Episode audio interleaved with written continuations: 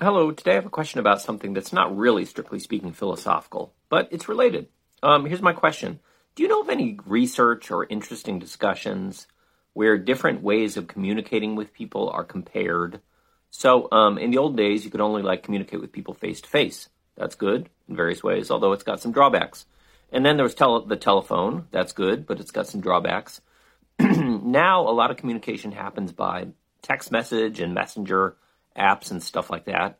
And that's sort of good too, but it also has some drawbacks. So, in particular, I'm like wondering is there anything good out there with commentary on uh, communicating about emotionally significant things by messenger versus face to face? Do you know of anything? What are your observations? We can say this is about philosophy because philosophy is about living a good life, and a good life has uh, relationships, close relationships, and relationships require communication. Shortcast Club